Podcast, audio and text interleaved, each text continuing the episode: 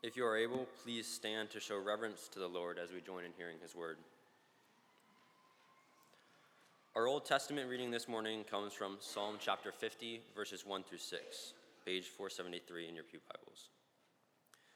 The Mighty One, God the Lord, speaks and summons the earth from the rising of the sun to its setting. Out of Zion, the perfection of beauty, God shines forth. Our God comes, he does not keep silence. Before him is a devouring fire, around him a mighty tempest. He calls to the heavens above and to the earth, that he may judge his people. Gather to me my faithful ones who made a covenant with me by sacrifice. The heavens declare his righteousness, for God himself is judge. Our New Testament reading is 2 Corinthians chapter 4 verses 3 through 6, page 965 in your Pew Bibles. And even if our gospel is veiled, it is veiled to those who are perishing. In their case, the God of this world has blinded the minds of unbelievers to keep them from seeing the light of the gospel of the glory of Christ, who is the image of God. For what we proclaim is not ourselves, but Jesus Christ as Lord, with ourselves as your servants for Jesus' sake. For God, who said, Let light shine out of darkness, has shone in our hearts to give the light of the knowledge of the glory of God in the face of Jesus Christ. This is the word of the Lord. Please be seated.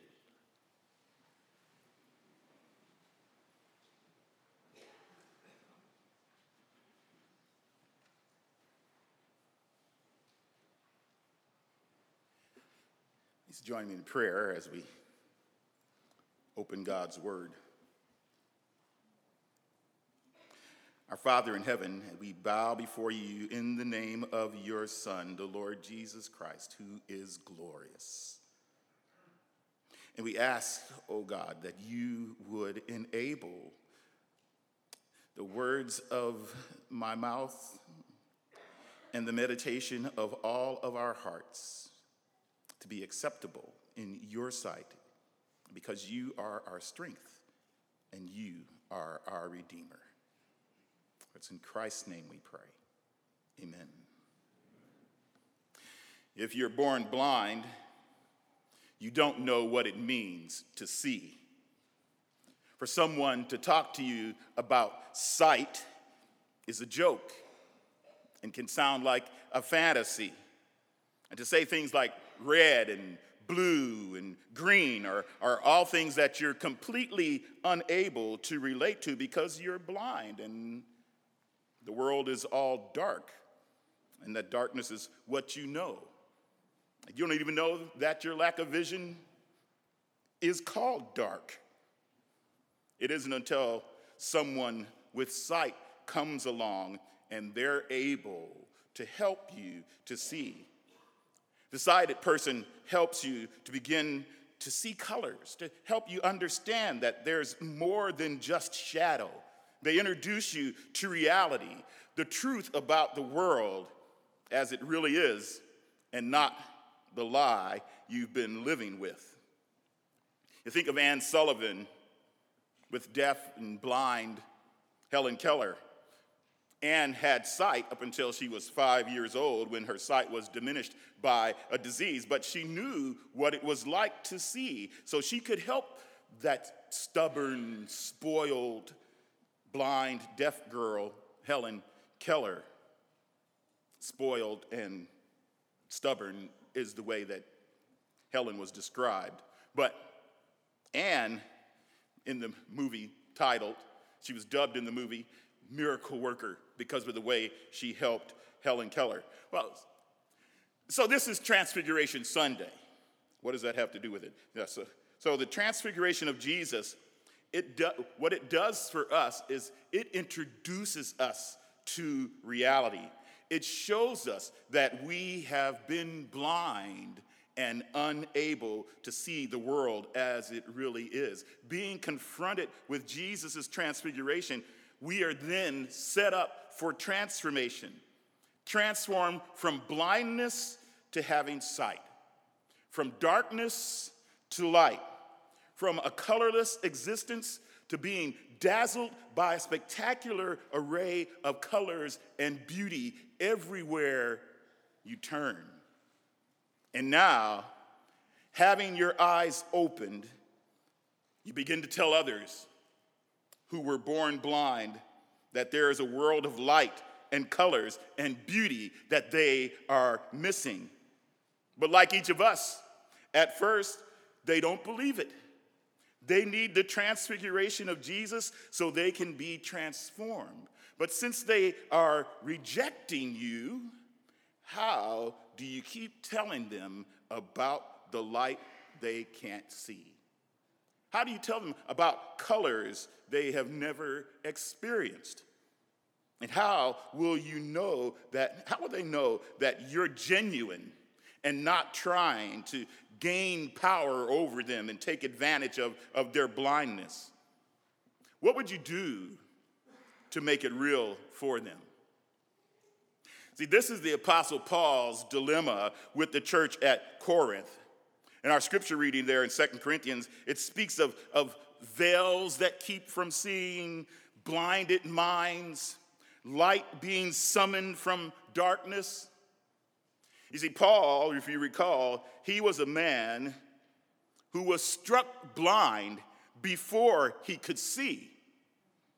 And once his eyes were opened, once he experienced the glory of Jesus, he was transformed forever.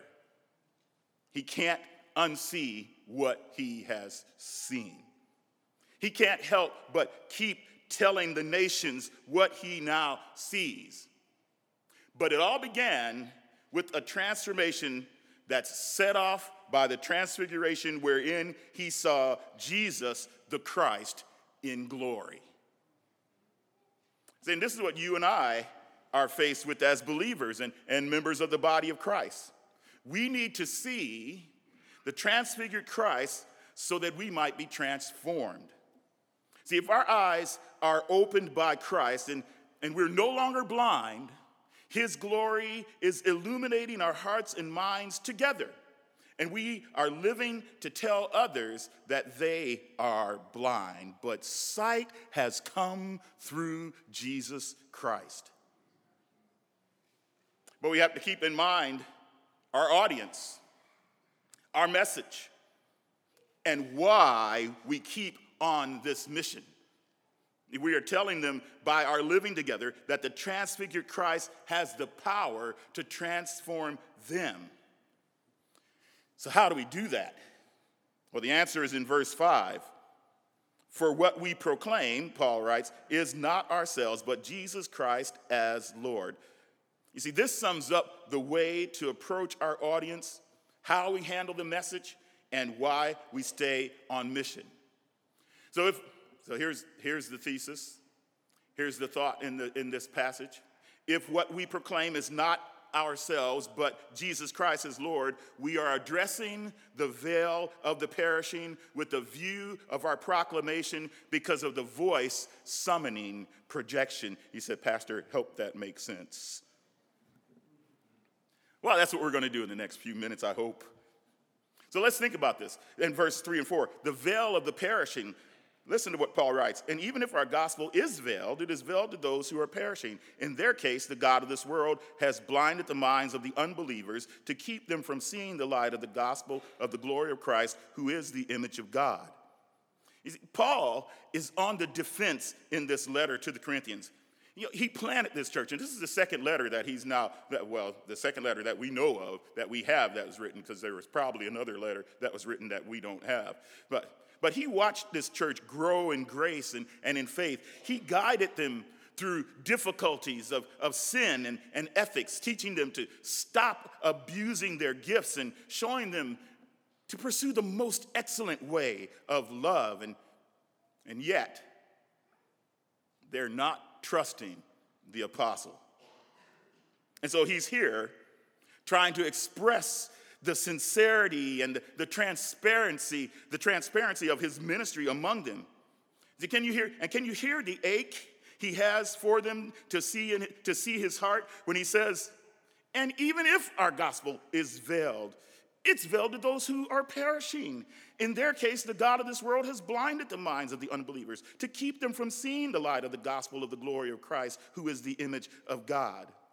See, in other words, say, he's saying, I've not been deceitful. There's been no masquerading. I don't have any hidden agendas. There's no gaslighting.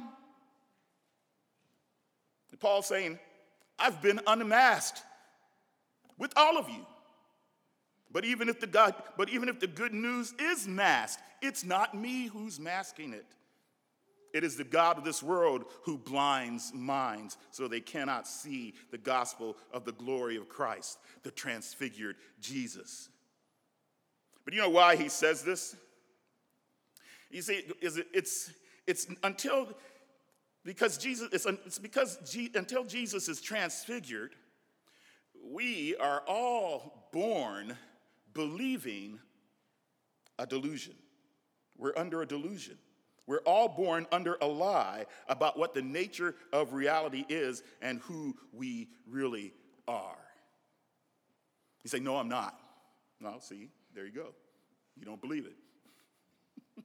Archbishop William Temple, he was the Archbishop of Canterbury back in the uh, last century, in the middle of the last century, 50s and 40s. Uh, but he said, he said this, and was, this is great. He said, When we open our eyes as babies, we see the world stretching out around us. We are in the middle of it all. All we see is determined by the relation of all objects to ourselves. This will be true as long as we live. I'm the, I am the center of the world I see.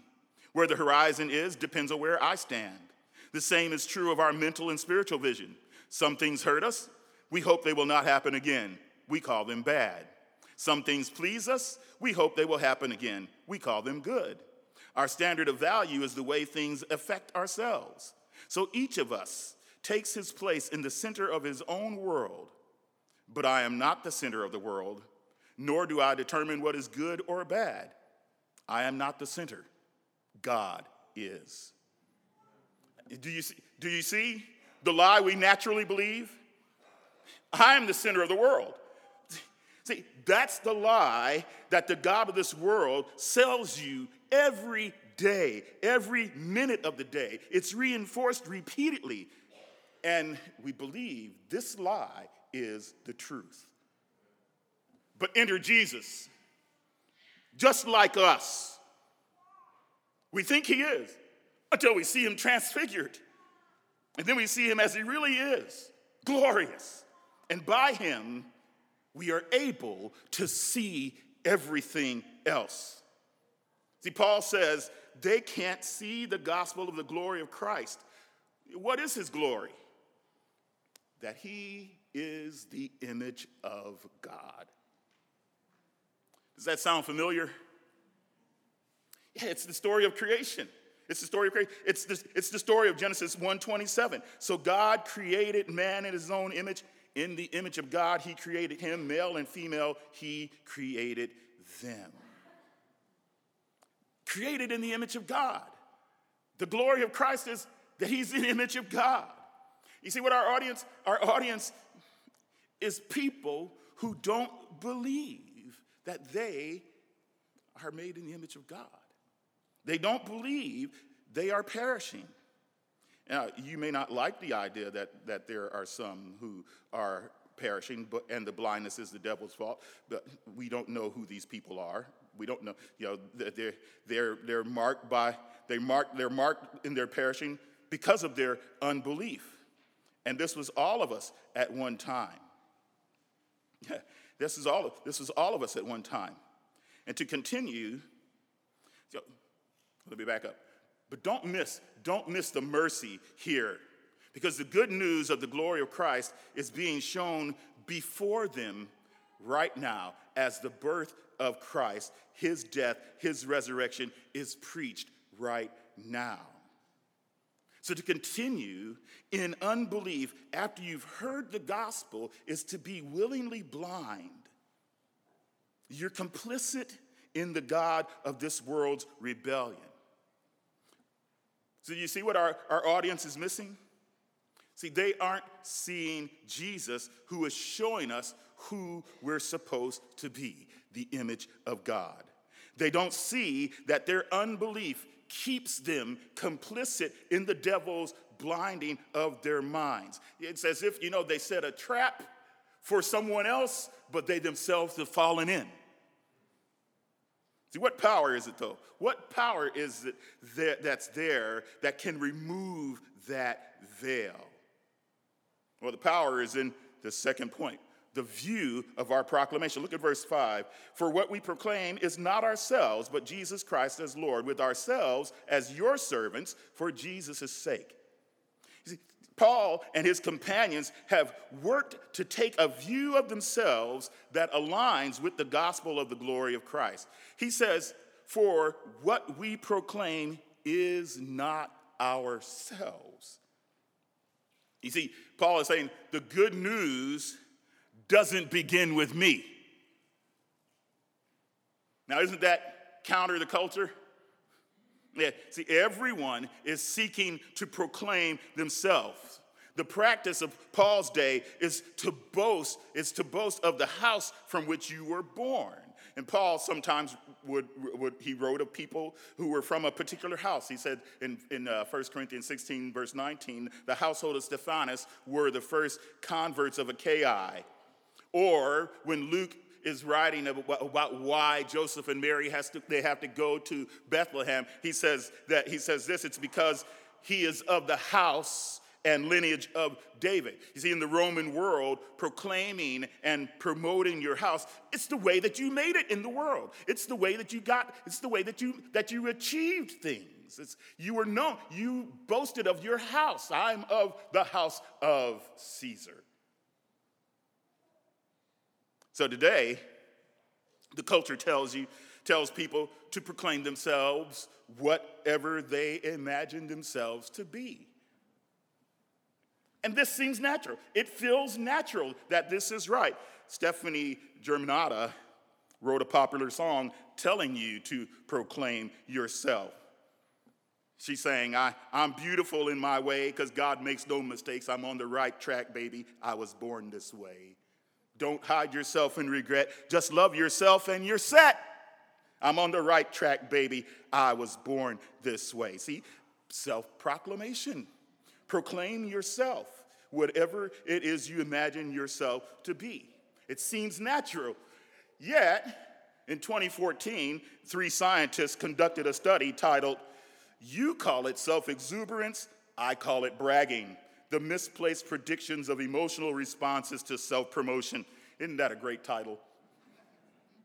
I love it. Yeah, yeah. But here's their, and here's their premise. Their premise is this people engage in self promotional behavior because they want others to hold favorable images of them. Self promotion, however, entails a trade off between conveying one's positive attributes and being seen as bragging. We propose that people get this trade off wrong because they erroneously project their own feelings onto their interaction partners. As a consequence, people overestimate the extent to which recipients of their self promotion will feel proud of and happy for them, and underestimate the extent to which recipients will feel annoyed.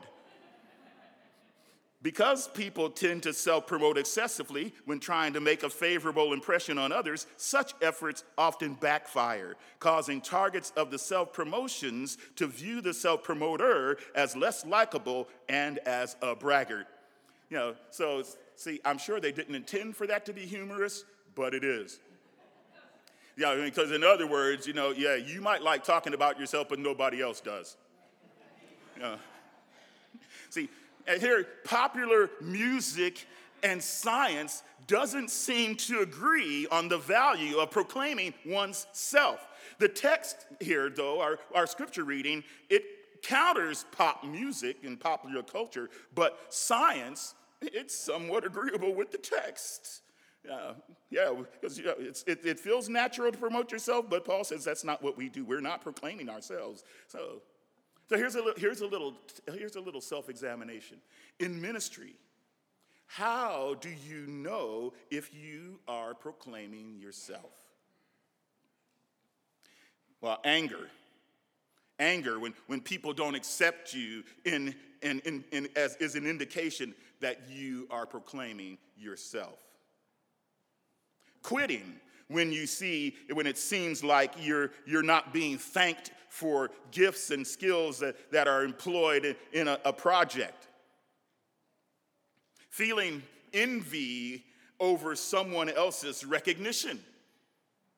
You might be, you might be proclaiming yourself.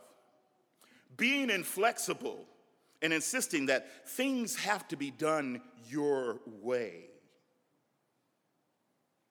And here's one to think about being paternalistic. Being paternalistic, doing for other people what they can do for themselves. You might be proclaiming yourself. I'm your Savior. I'm your help. Be dependent on me to help you. So, so, doing for other people what they can do for themselves. That, all, these are all indicators that you are proclaiming yourself. And you need, as Paul, to submit, submit your ego, submit your glory to Christ's. You see, Paul says that we proclaim not ourselves, but Jesus Christ as Lord. And what, what shapes what we proclaim is a transcendent person, Jesus Christ. And his name says it all. He's the Savior. Through him, we have been brought to the Father. He's the Messiah. His accomplishment on the cross is what has brought us peace with God and with one another. Through Jesus Christ, He has done it all for us. And Paul says, Because I trust in Him, the view we take of ourselves is that we are slaves, your servants, for Jesus' sake. My glory, Paul is saying, is, is not tied to results or success or whether you like me or not. And rather than ego and, and self promotion, the work of Christ now shapes the view of myself and any accomplishment that is not, it's not for me, but it's for Him. Christ's work shapes my view of others too as I now see them as worthy of my service. So, what if our church took this view of our proclamation? What if we see ourselves as slaves to one another for Jesus' sake, to our community? You see, if you have this understanding, then you might work without being superior or feeling inferior. See, people might begin to trust that, that you, act, you actually have sight. You really can see. And you're genuinely helping them to come out of blindness. See, in having this kind of, of heart and love for what we proclaim, yeah, I mean, it's, it's, it can be exhausting if you're seeking to do it in your own strength. And even if you're not doing it in your own strength, it can be exhausting.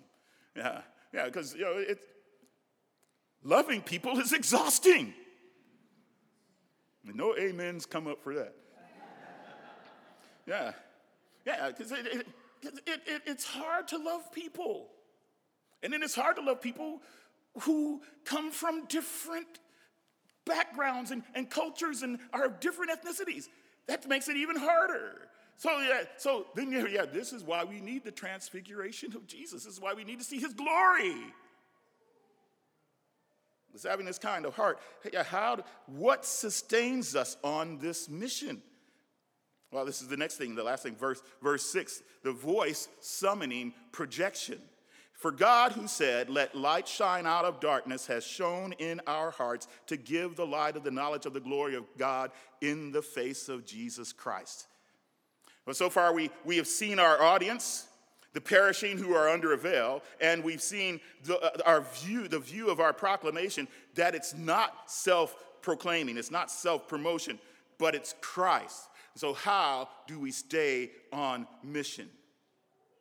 Because doesn't it feel, sometimes it might feel, it might feel this way, it seems as if we're always trying to prove something to the watching world. Yeah i mean, and it, and it can feel that way, but no, that's not the case. It's not the case of, of us proving anything to the world. Rather, this is our response to a summons. See, the text says, For God, who said, Let light shine out of darkness, has shone in our hearts to give the light of the knowledge of the glory of God in the face of Jesus Christ. So, this is a summons. It's a summons. See, that Greek word for shine is lampo, and the word for light is photismos. And, and now these words, so to, to shine means to radiate, and uh, to, to the word for light means to illuminate. Both things that, that a projector would do. See, projectors are used, I mean, we're using one now. I mean, well, it's not, I see it, I see it back there. The project, it still works. yeah, but yeah, so so it, but it's to make things evident. It's to make that object known. And this is, this is what God has done in us. And this summons is to project the light of the knowledge of the glory of God. And this is like an act of creation when Jesus called light to come out of darkness. Only this light is it's of the knowledge of the glory of God shining in our hearts. God summons it. And when God summons, you have no choice but to obey. And his call is the power that keeps us going.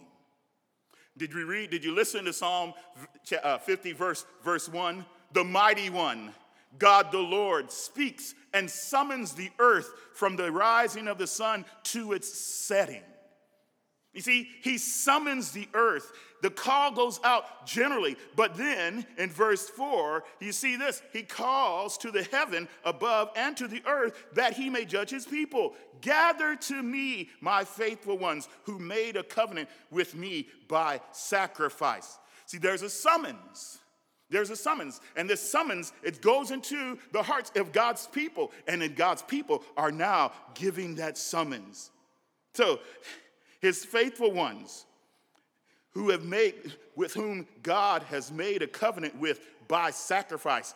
That sacrifice enables their sight. You see, the call is effectual. It happens. But the question is, where is the sacrifice? So this call is being made, this call, this summons goes out. Where's the sacrifice? And who made the sacrifice?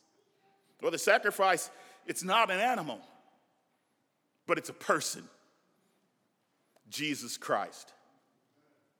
See, He's the light that shines out of the darkness and has shone in our hearts. Christ's glory is the good news that removes the veil from the perishing. Jesus Christ as Lord is the message we proclaim, and ourselves are now submitted and given to promote Him. See, in Christ, we are continually summoned to let the knowledge of the glory of God shine in our hearts until we see the face of Jesus Christ. Yeah. So, see, the Corinthians may reject you even though you've been laboring among them and you've been serving them you've been and you and you have seen yourself as a slave with them. They may reject you. They may not trust you anymore. They may not trust you in this moment. But how do you keep going? It's that summons. God has spoken. He has called light out of darkness in your heart. You can't change that. You continue to trust even though you are hurt and in Christ, yes, we, can, we are continually summoned to let the knowledge of the glory of God shine in our hearts until we see the face of Jesus Christ. Yesterday, my mother in law, see, you know, when I was at home doing this, it didn't bother me at all. But my mother in law, she went home to be with the Lord Saturday morning. I can't say enough about what I think of that, that woman and her and the life that she lived. Nobody knows her. None of you know her. I mean, well, some of you do because she's visited us here at the church before, and she's she's come down. But uh, she's lived her life in rural America. In rural America, became a Christian as a as a child. Did some things that people thought was crazy. But all of her life, she loved Jesus. Just shy of her 90th birthday, she is seeing Jesus face to face. Yeah.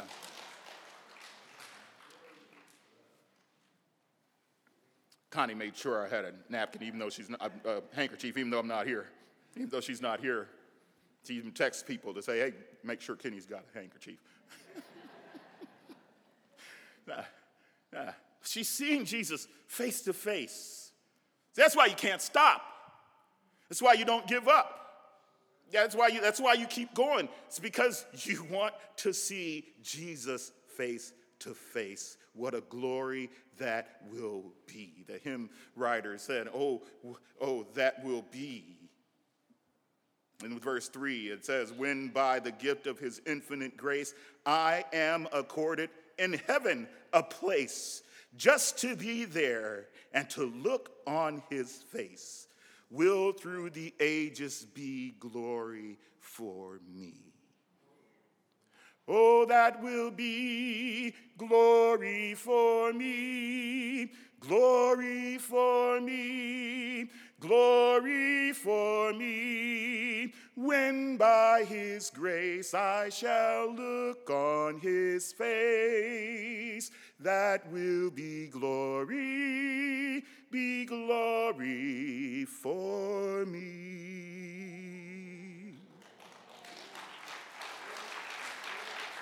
That, that's the sight that we need. J. Trevor Woodham, chief of surgery at Woodham's Eye Clinic, writes about people getting their sight. He said, In the case where a person has been severely visually handicapped from childhood, gaining sight is usually not experienced as such a wonderful thing. It's difficult to imagine, but what we see out there is not a passive input of data, but rather a projection onto the world out there of how we have learned to interpret that visual data. Yes, visual performance is more like learning a language.